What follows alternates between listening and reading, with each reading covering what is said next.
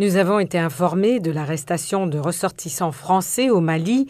Nous suivons la situation avec l'ambassade de France à Bamako, a indiqué le Quai d'Orsay, qui n'a pas fourni de détails sur le nombre de personnes arrêtées.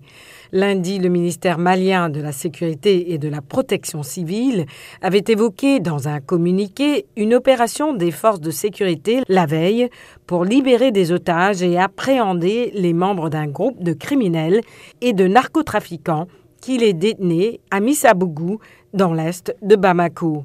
Dix otages, dont trois femmes et trois enfants, ont été libérés et quatre criminels, dont un franco-sénégalais, deux français et un franco-malien, ont été arrêtés, selon le communiqué.